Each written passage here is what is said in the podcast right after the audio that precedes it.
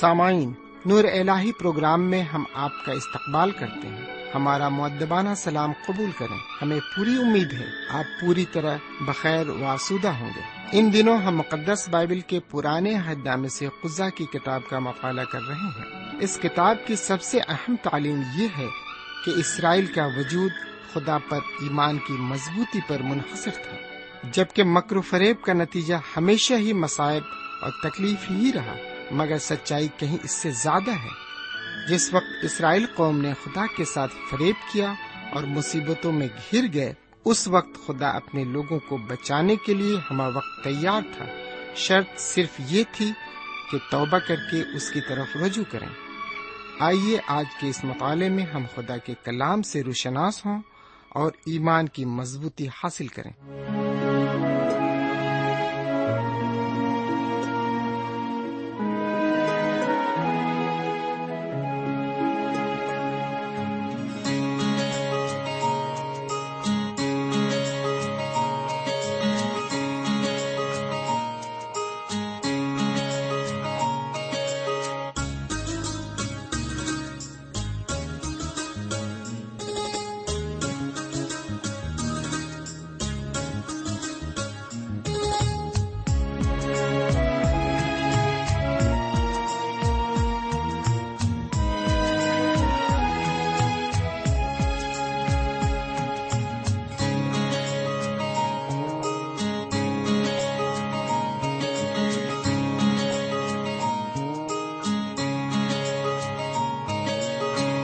اس خدا پاک کے سائے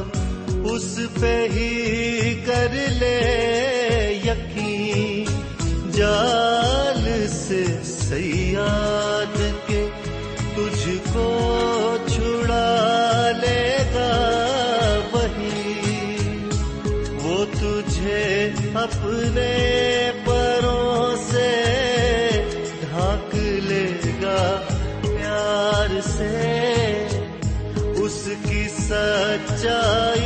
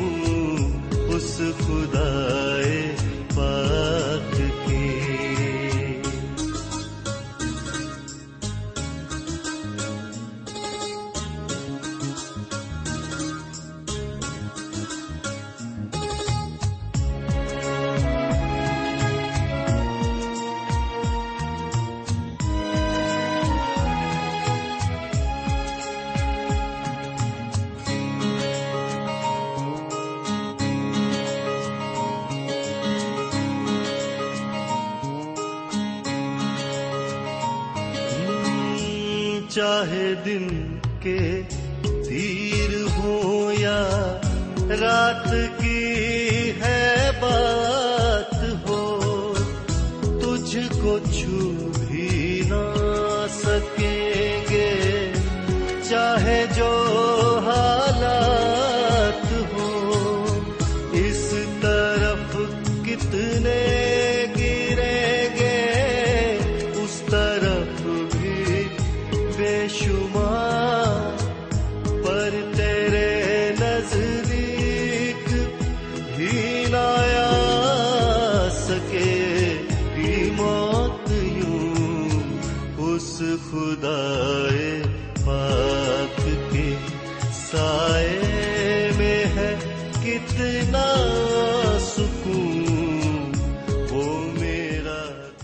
خدا کے کلام کو لے کر آپ کے درمیان حاضر ہوں۔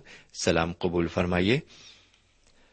امید ہے کہ آپ بالکل ٹھیک ٹھاک ہوں گے اور مطالعے کے لیے اپنے ریڈیو کے پاس تشریف فرما ہوں گے۔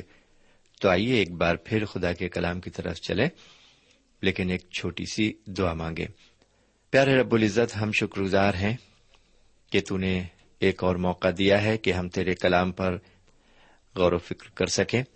آج جب ہم تیرے کلام کا مطالعہ کرتے ہیں، تو وہ پوری طرح ہماری سمجھ میں آئے اور ہم اس کے مطابق اپنی زندگی کو بھی ڈھال سکیں۔ یہ دعا حضور کریم جناب سیدنا یسو مسیح کے وسیلے سے مانگتے ہیں۔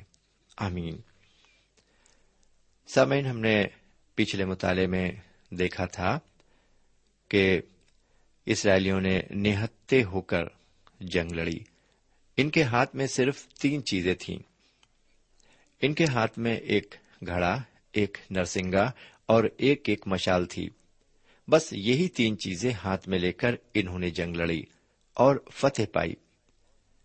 میرے بھائی، جیسا کہ میں نے آپ سے وعدہ کیا تھا کہ ہم اگلے پروگرام میں مشال، گھڑے اور نرسنگے کے بارے میں غور کریں گے، تو ہم اپنے اسی وعدے پر قائم ہیں اور آج کے پروگرام میں دیکھیں گے کہ آج ہماری روحانی زندگی میں ان تین چیزوں کی کیا اہمیت ہے؟ میرے بھائی، اس سے پہلے کہ ہم ان تینوں چیزوں پر آئیں، ہم پہلے اوس کے بارے میں بھی کچھ باتیں دیکھ لیں۔ جدون نے خدا و تعالی سے عرض کی کہ اوس صرف اون پر گرے اور باقی جگہ سوکھی رہے۔ اور ہم نے سنا تھا کہ کس طرح اوس اون پر گری۔ میرے بھائی، اسی طرح ہمیں بھی اپنی سوکھی، بنجر اور اوسر زندگیوں پر خدا سے اوس مانگنا ہے۔ ہوسی کی کتاب کے چودہ باپ کی پانچویں آیت میں خدا ون تالا اسرائیلیوں سے فرماتا ہے، میں اسرائیلیوں کے لیے اوس کی مانند ہوں گا۔ وہ سوسن کی طرح پھولے گا اور لبنان کی طرح اپنی جڑیں پھیلائے گا۔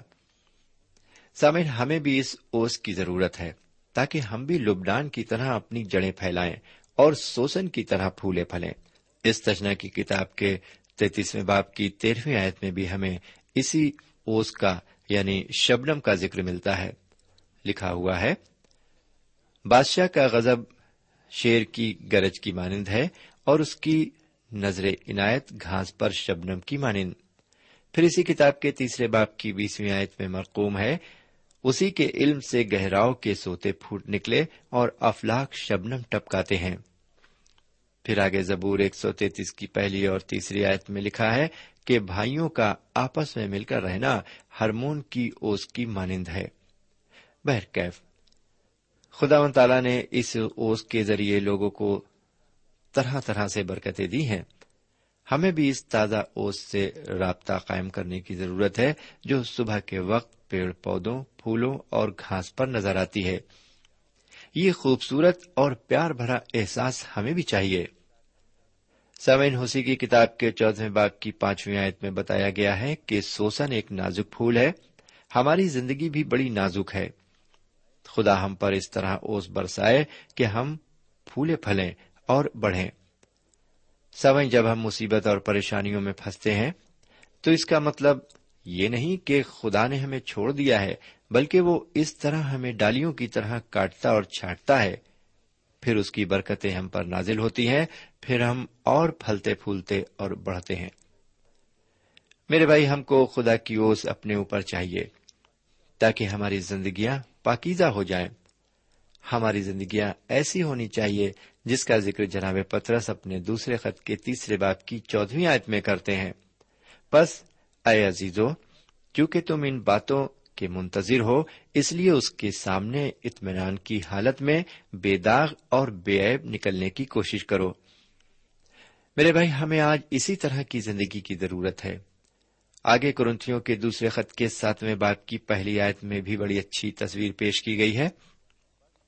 لکھا ہوا ہے بس اے عزیزوں، کیونکہ ہم سے ایسے وعدے کیے گئے آؤ ہم اپنے آپ کو ہر طرح کی جسمانی اور روحانی آلودگی سے پاک کریں اور خدا کے خوف کے ساتھ پاکیزگی کو کمال تک پہنچائیں۔ پھر آگے جناب پترس کے پہلے خط کے پہلے باپ کی سولہویں آیت میں عبارت مرقوم ہے، کیونکہ لکھا ہے کہ پاک ہو، کیونکہ میں پاک ہوں۔ میرے بھائی بہن، خدا ہمیں ایک صاف ستھرے پیالے کی طرح ہی استعمال کرنا چاہتا ہے۔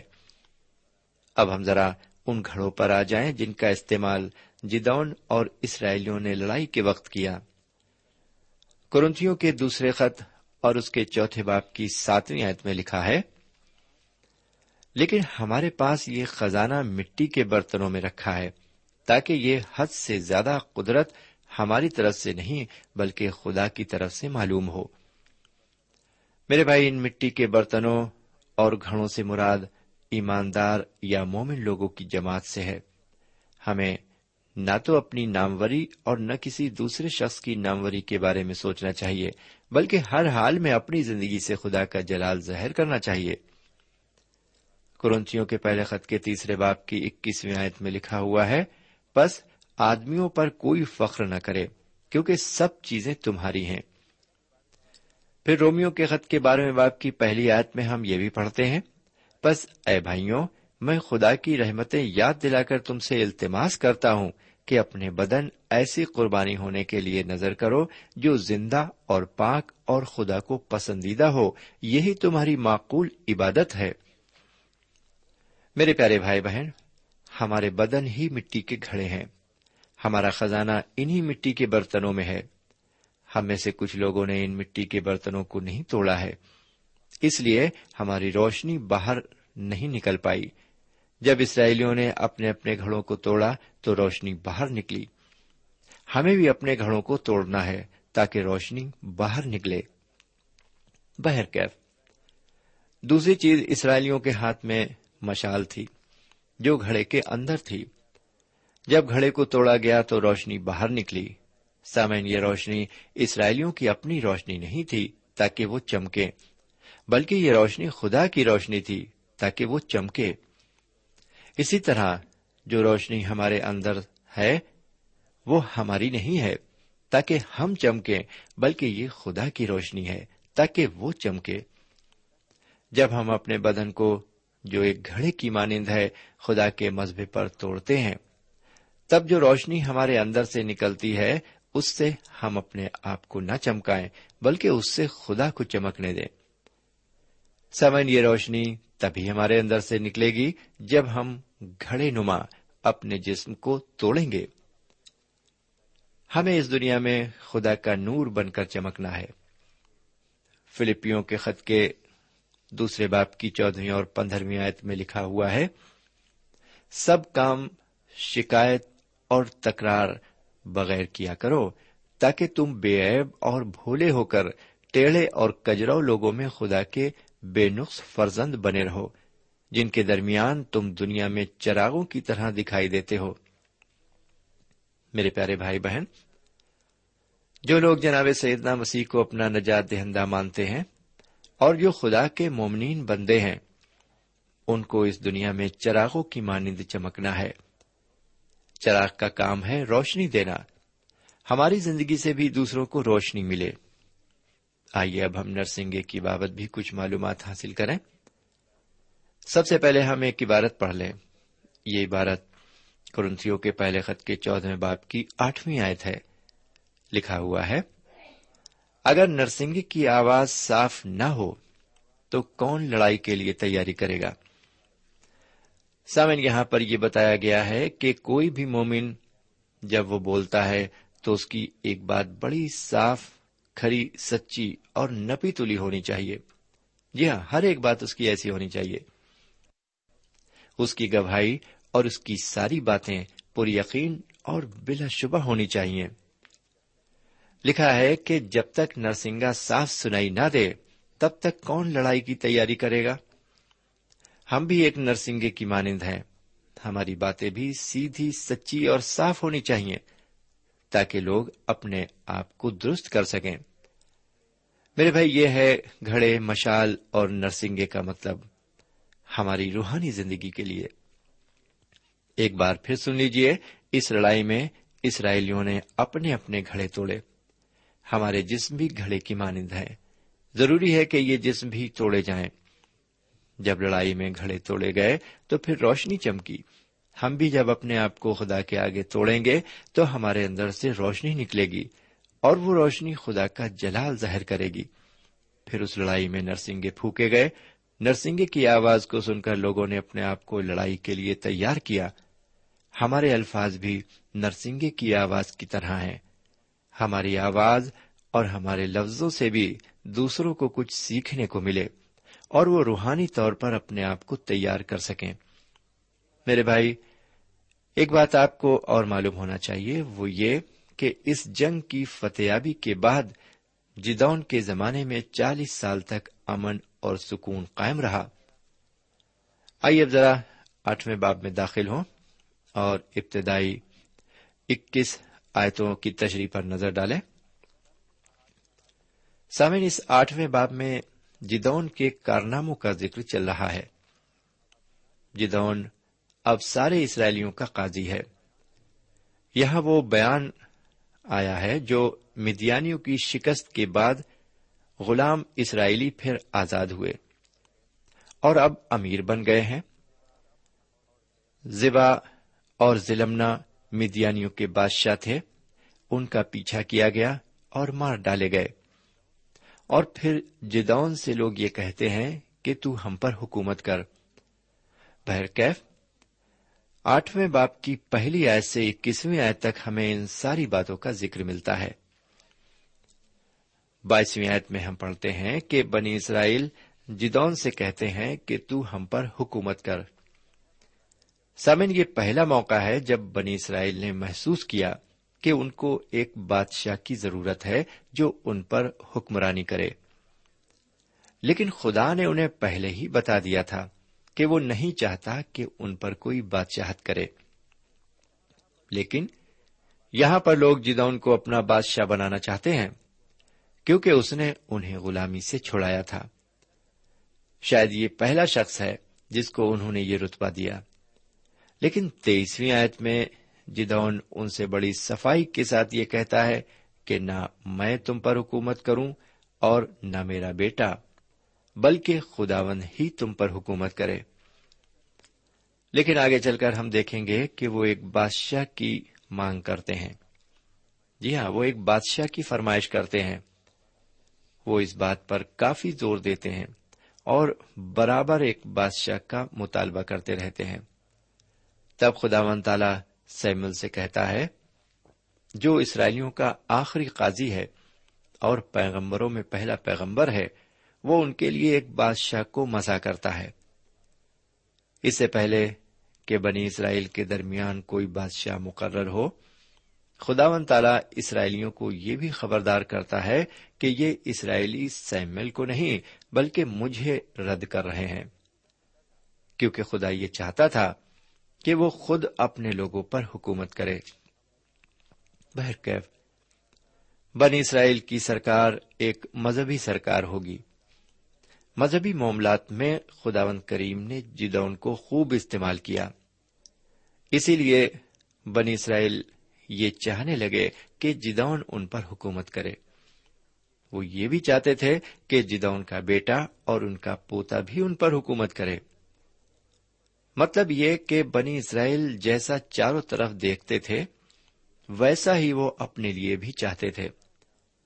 جیسے بادشاہ وہ دوسری قوموں میں دیکھتے تھے ویسا ہی بادشاہ وہ اپنے لیے بھی چاہتے تھے۔